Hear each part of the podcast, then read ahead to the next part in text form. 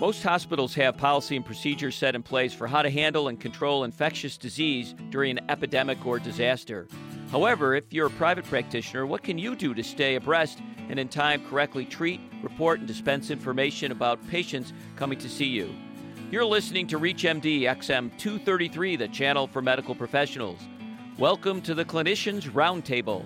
I'm your host, attorney and Dr. Bruce Bloom, President Chief Science Officer of Partnership for Cures, a nonprofit that drives cures to patients through repurposing generic drugs for new uses.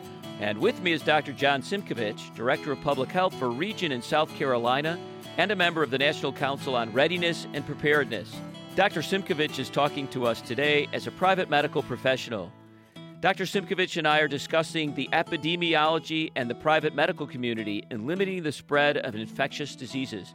Dr. Simkovich, welcome to ReachMD. Thank you, Bruce. So, who has the responsibility for limiting the spread of infectious disease in the community? Well, I think all medical providers have that responsibility and should know what the requirements are for reporting infectious diseases to the local health authorities.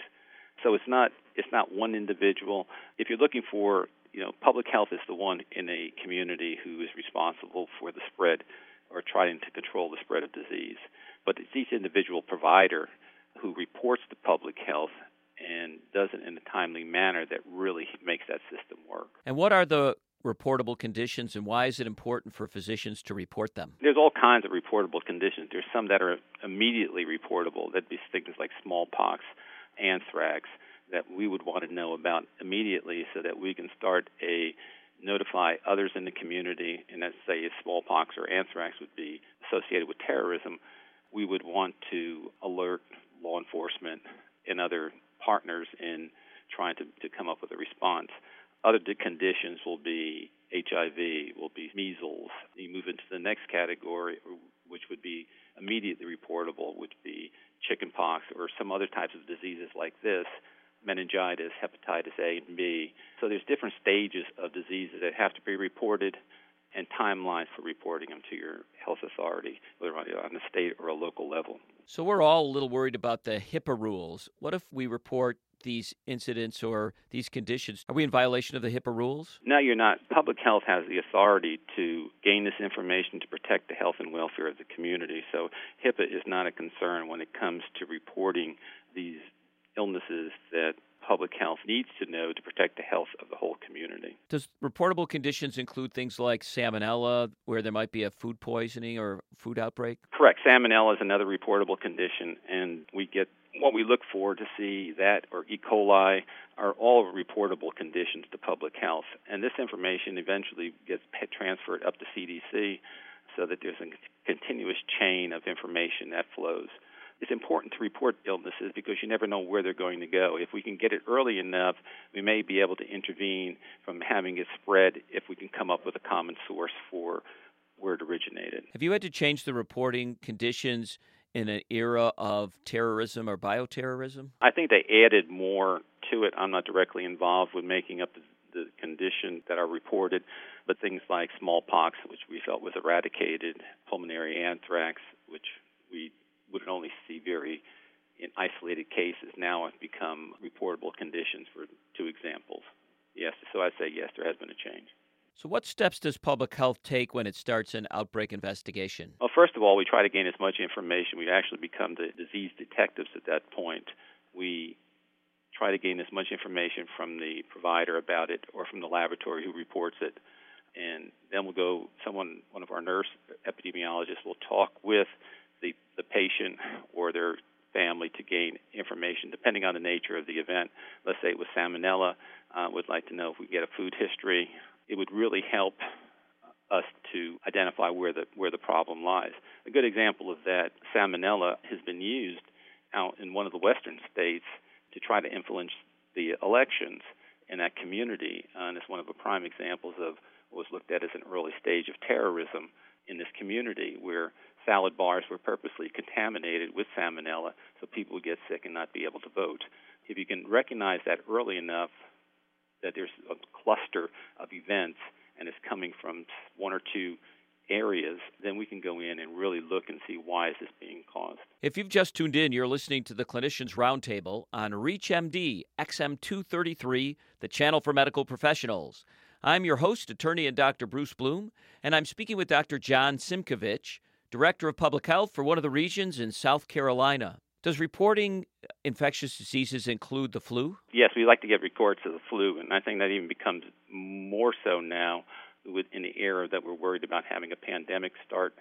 We look for, here at least in South Carolina, we get reports from laboratory confirmed cases, and we get reports from rapid flu tests during the flu season. And this helps us to get an idea how widespread it is in our community. And you mentioned the word pandemic. Can you just describe that for us? What does that mean? A pandemic is when a new strain of virus or flu develops or illness develops that no one has any immunity for and it spreads around the world. We've had several pandemics in our history, and we usually get one, three or four in a century. And right now, we're long overdue for having another one in this in this country. Probably the, the biggest one was in 1918, which they called the Spanish flu, which killed millions and millions of people worldwide. Uh, we've had the Asian flu and we had the Hong Kong flu back in our history here in this country and around the world. So we're just waiting now for another pandemic to occur. And have you been practicing what we should do in the event of a pandemic flu in South Carolina? Well, not only South Carolina, I think across the whole country, everyone is is preparing for pandemic. We're trying to get our resources and educating the public, educating businesses to develop continuity of operation plans in the event that something like this should occur. Healthcare, every aspect of a community, we're trying to get prepared because if it happens, because of the nature of a pandemic, it's everywhere pretty much at the same time, and so there aren't resources available to come in to assist. So it's almost every community has to work and plan and prepare in case it should strike. And who's involved in this preparedness? It's the business community has to be involved in it. The healthcare community has to be involved in it. Every aspect of the community has to be involved, including the public has to understand what would take place. So every organization right now should be working on or have in place a continuity of operation or a COOP plan so they would know how they would function if this should occur. Do people have to step out of their traditional medical roles in that kind of a disaster? They could have to. What we're talking about here is something that could affect a large portion of the population at the same time, and not like we typically get flu. This could happen any time of the year and will probably happen in several waves that will occur, and we can lose, say, 20% of your of your workforce or 25% of your workforce, and how do you cope in providing services or do what you normally do? You can have a large number of patients who have to be treated, and then the hospitals may become overwhelmed with the number of people, so there may have to be alternate care locations set up. So it won't be business as usual if this occurs. You talked about physicians reporting in when they have a patient with an infectious disease. But what kind of information gets transferred back to physicians from the public health's epidemiologists? They're available to talk with the medical community to find out what is going on. If they have a patient who they're they're concerned about or have a question about, I would never has I would advise them to call and speak to someone at the health department about it in that capacity who can assist them and tell them if there have been other cases in a community or not. A lot of times people look at things as being isolated only to them, and I, I sort of compare it to, and each medical practice is like a pixel on a computer, and they're looking at each individual patient.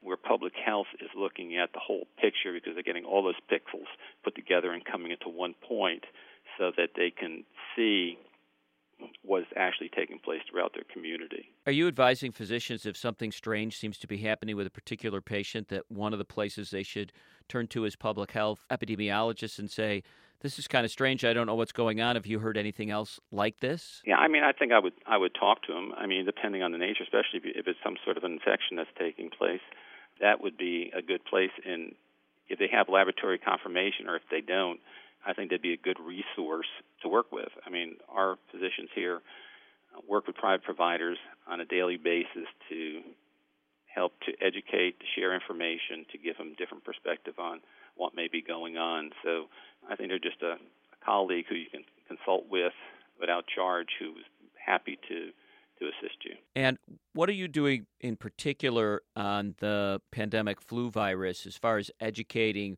private physicians in your community? Matter of fact, even yesterday we had a seminar on pandemic influenza for the private medical community, and it's being moved around our state. It was in our location yesterday.